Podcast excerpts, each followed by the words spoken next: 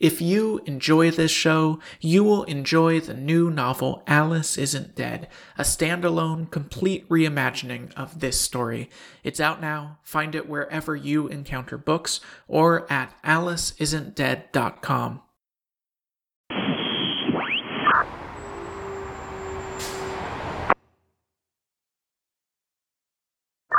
Alice. I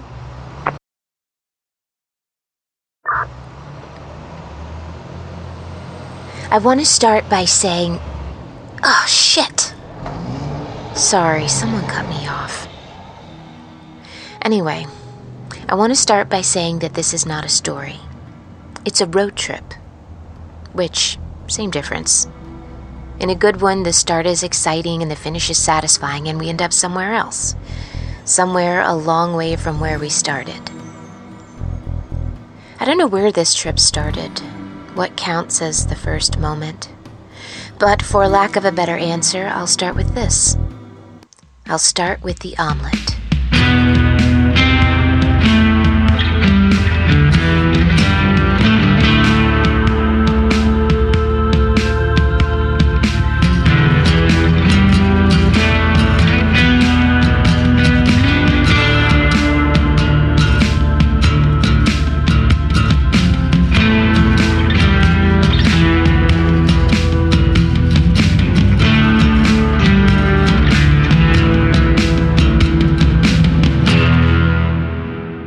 Alice Isn't Dead by Joseph Fink. Performed by Jasika Nicole. Produced by Disparition. Part 1, Chapter 1 Omelette. I was sitting at a gas station. Or not a gas station, a diner that was in a gas station. The diner part of the gas station. I was in that. It was somewhere near Spokane, I think. I saw a man eating an omelet, but it wasn't the omelet. But it was just the way he was eating the omelet. He was devouring it. Big chunks of yellow scooped up with long, grease stained fingers, just shoving them into his mouth. And he was staring at me. He was wearing a yellow hat, like um, like a baseball hat.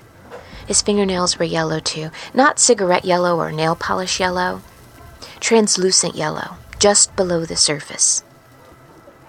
Polo shirt. Dirty. Filthy. Dirtier than you think a restaurant would allow someone to wear, would serve. Just the word thistle on the right breast. No logo. And he was moving that omelet from plate to mouth like it had nothing to do with eating, like he was just a machine that's function was to do that. And he was staring at me. No, he was eyeing me. No, staring. People say that bad experiences are like nightmares. This wasn't a nightmare. What I remember most about it was how real it was.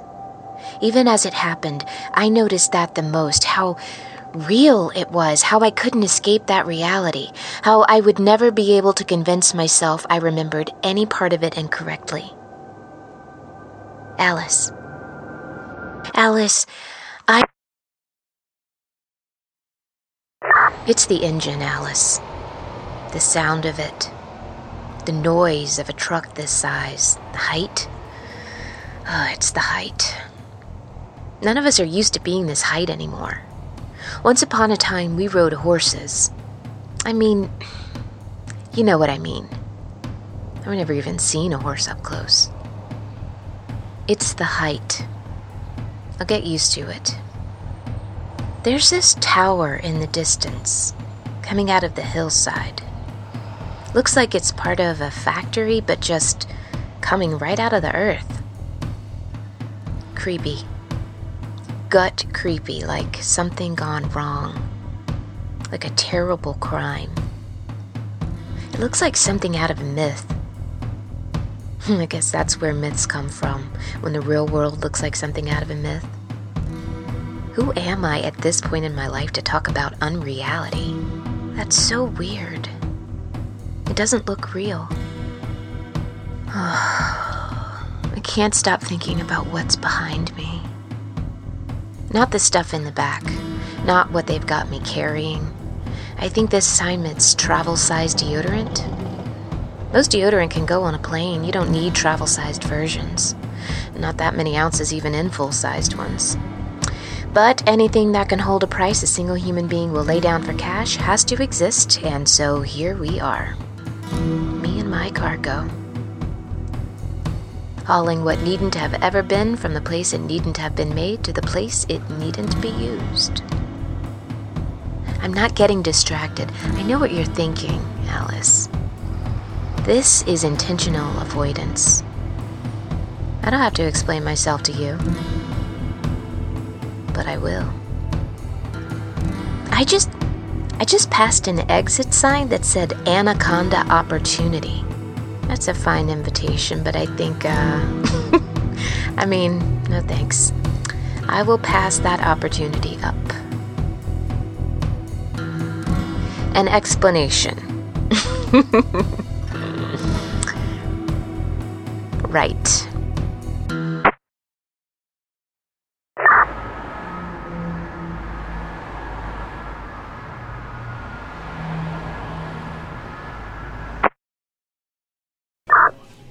big chunks of eggs, chewing them, devouring them. He saw me staring back. Now we were staring at each other. Something electric and monstrous there in the diner between us. The face of death in styrofoam ceiling tiles and sagging pleather booths. He got up and approached my table. His clothes were filthy.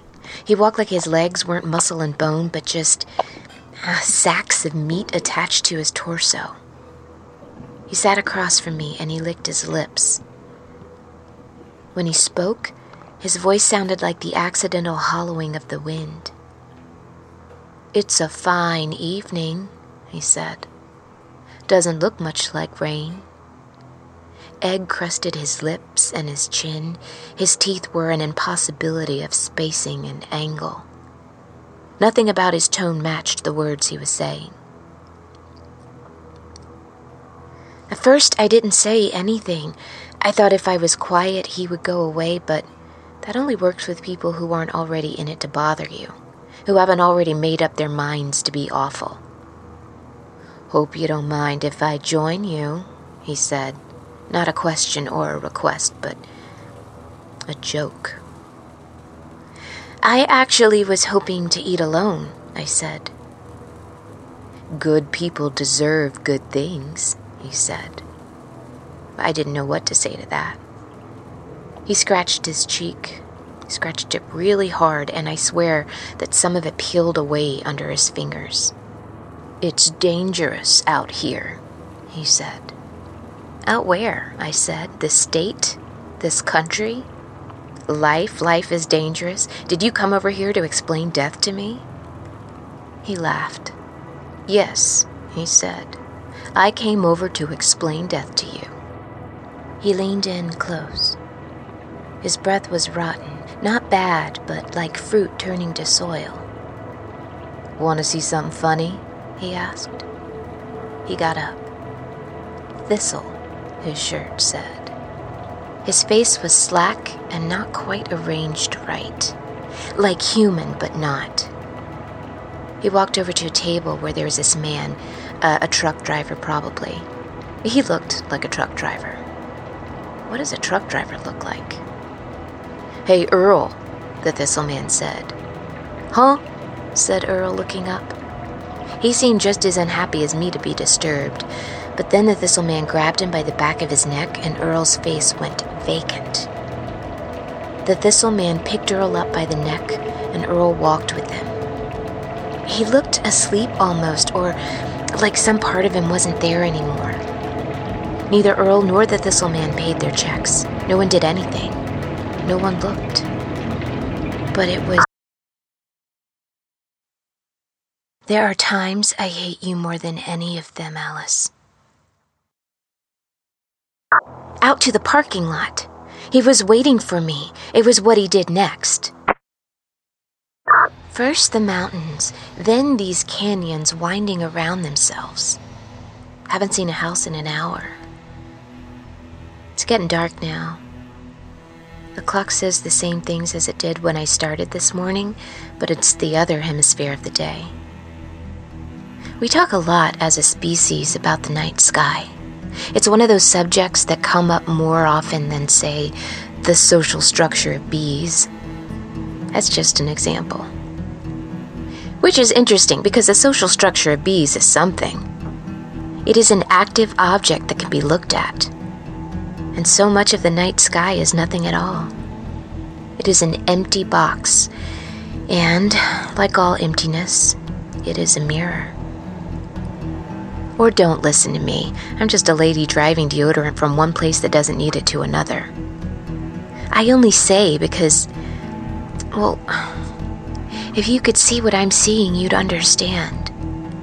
The night sky is something striking right now against the dark silhouettes of the trees.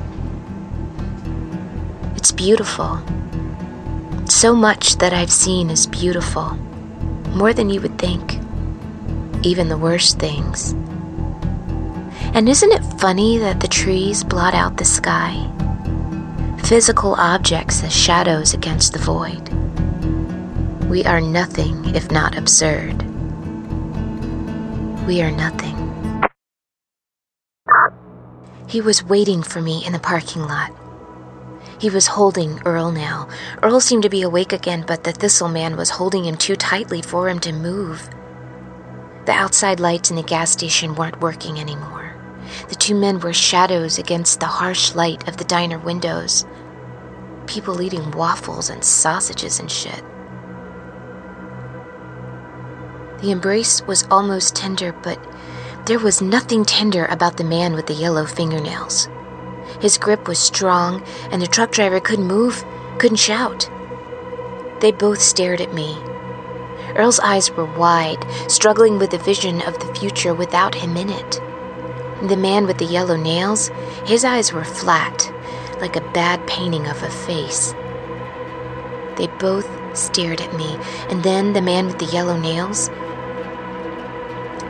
he took a bite out of Earl, tore out a chunk of flesh right at the artery in his left armpit, and Earl began to bleed. He didn't move, but only whimpered a little. Tears started falling from his staring eyes, but he didn't move. The other thing, whatever it was, it was not a man, dug his fingers into the wound and pulled out bits of Earl the way he had picked up the egg, with the same flat movement, the nothing demeanor. This was not a meal. This was not something that he had to do in order to survive. It was a demonstration. The thistle man, he wanted me to know. And Jesus, right then I knew. I ran back to the truck, of course. I locked the doors, of course. Of course, I pulled out of the parking lot as fast as a truck that size will go, which is not fast enough in a situation like that, of course. Of course I cried, Alice. Of course I did. Behind me in the mirror, I could still see the two figures. I could see the distant shadow of Earl dying without a friendly face in sight. The only person who could help him driving herself away to safety. And just the company of a monster to accompany him in his dissipation. I couldn't see details anymore. Those were in my memory.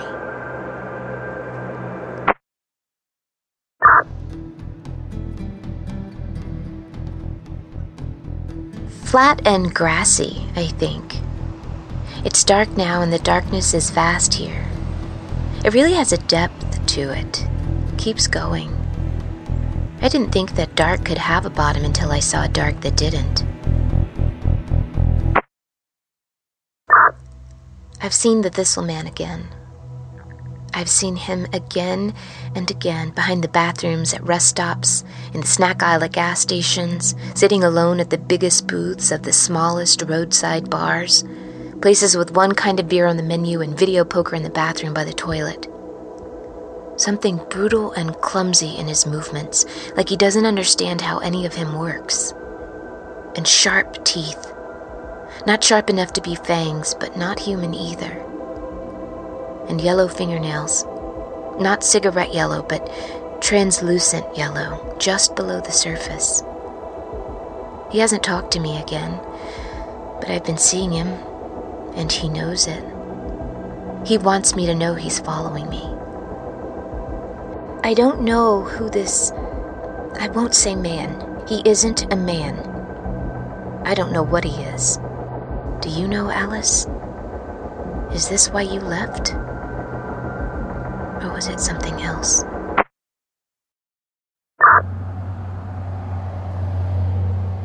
Was it me?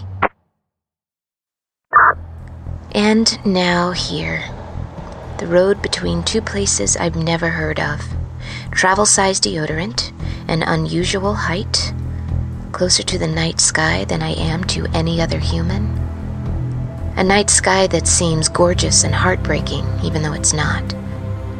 It's not anything. It just isn't. Where are you, Alice? Why can't I find you? I'll keep driving this truck. I'll keep wandering this country. I'm going to find you. I will.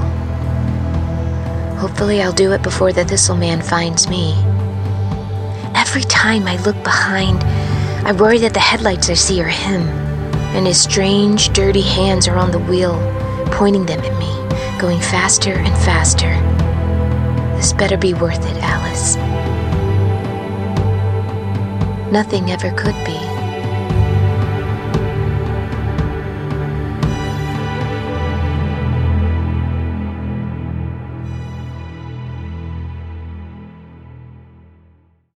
Hey Alice Heads, which is a name I just came up with for listeners of Alice Isn't Dead and that I don't think I'll ever use again. Ugh. Anyway, I'm releasing two books this year, which is a weird thing to say, but I've been working on both of these for years and I'm so excited for you to read them. Okay, first on May 11th, 2021, The First 10 Years Two Sides of the Same Love Story. So, there is a love story that happened behind the scenes of Welcome to Night Vale between me, Joseph Fink, and Meg Bashwiner, voice of the Night Vale credits and MC and tour manager for the live Night Vale show. In this memoir, we recount the first 10 years of our relationship, year by year, without consulting each other beforehand. It's a funny and romantic story about how differently we experience and remember our lives.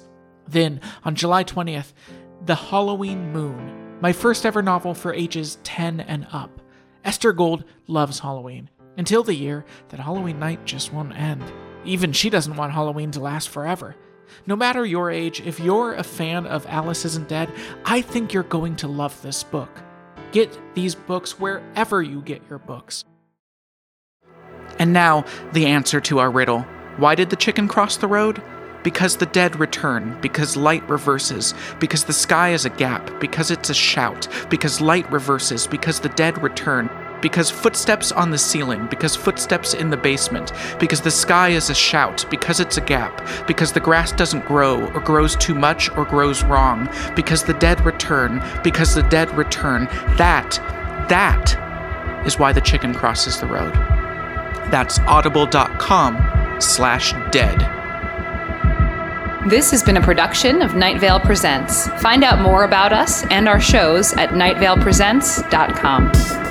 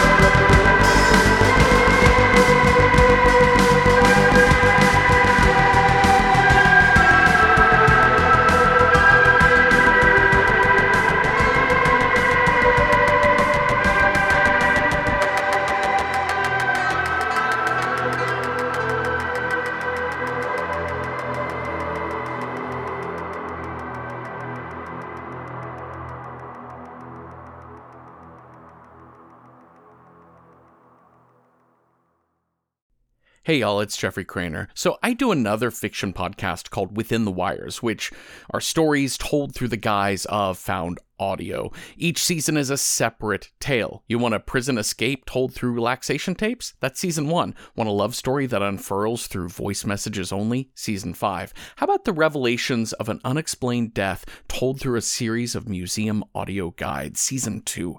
There are seven seasons of Within the Wires for you to binge right now, each only 10 episodes long. So go get Within the Wires wherever you get your podcasts. From PRX.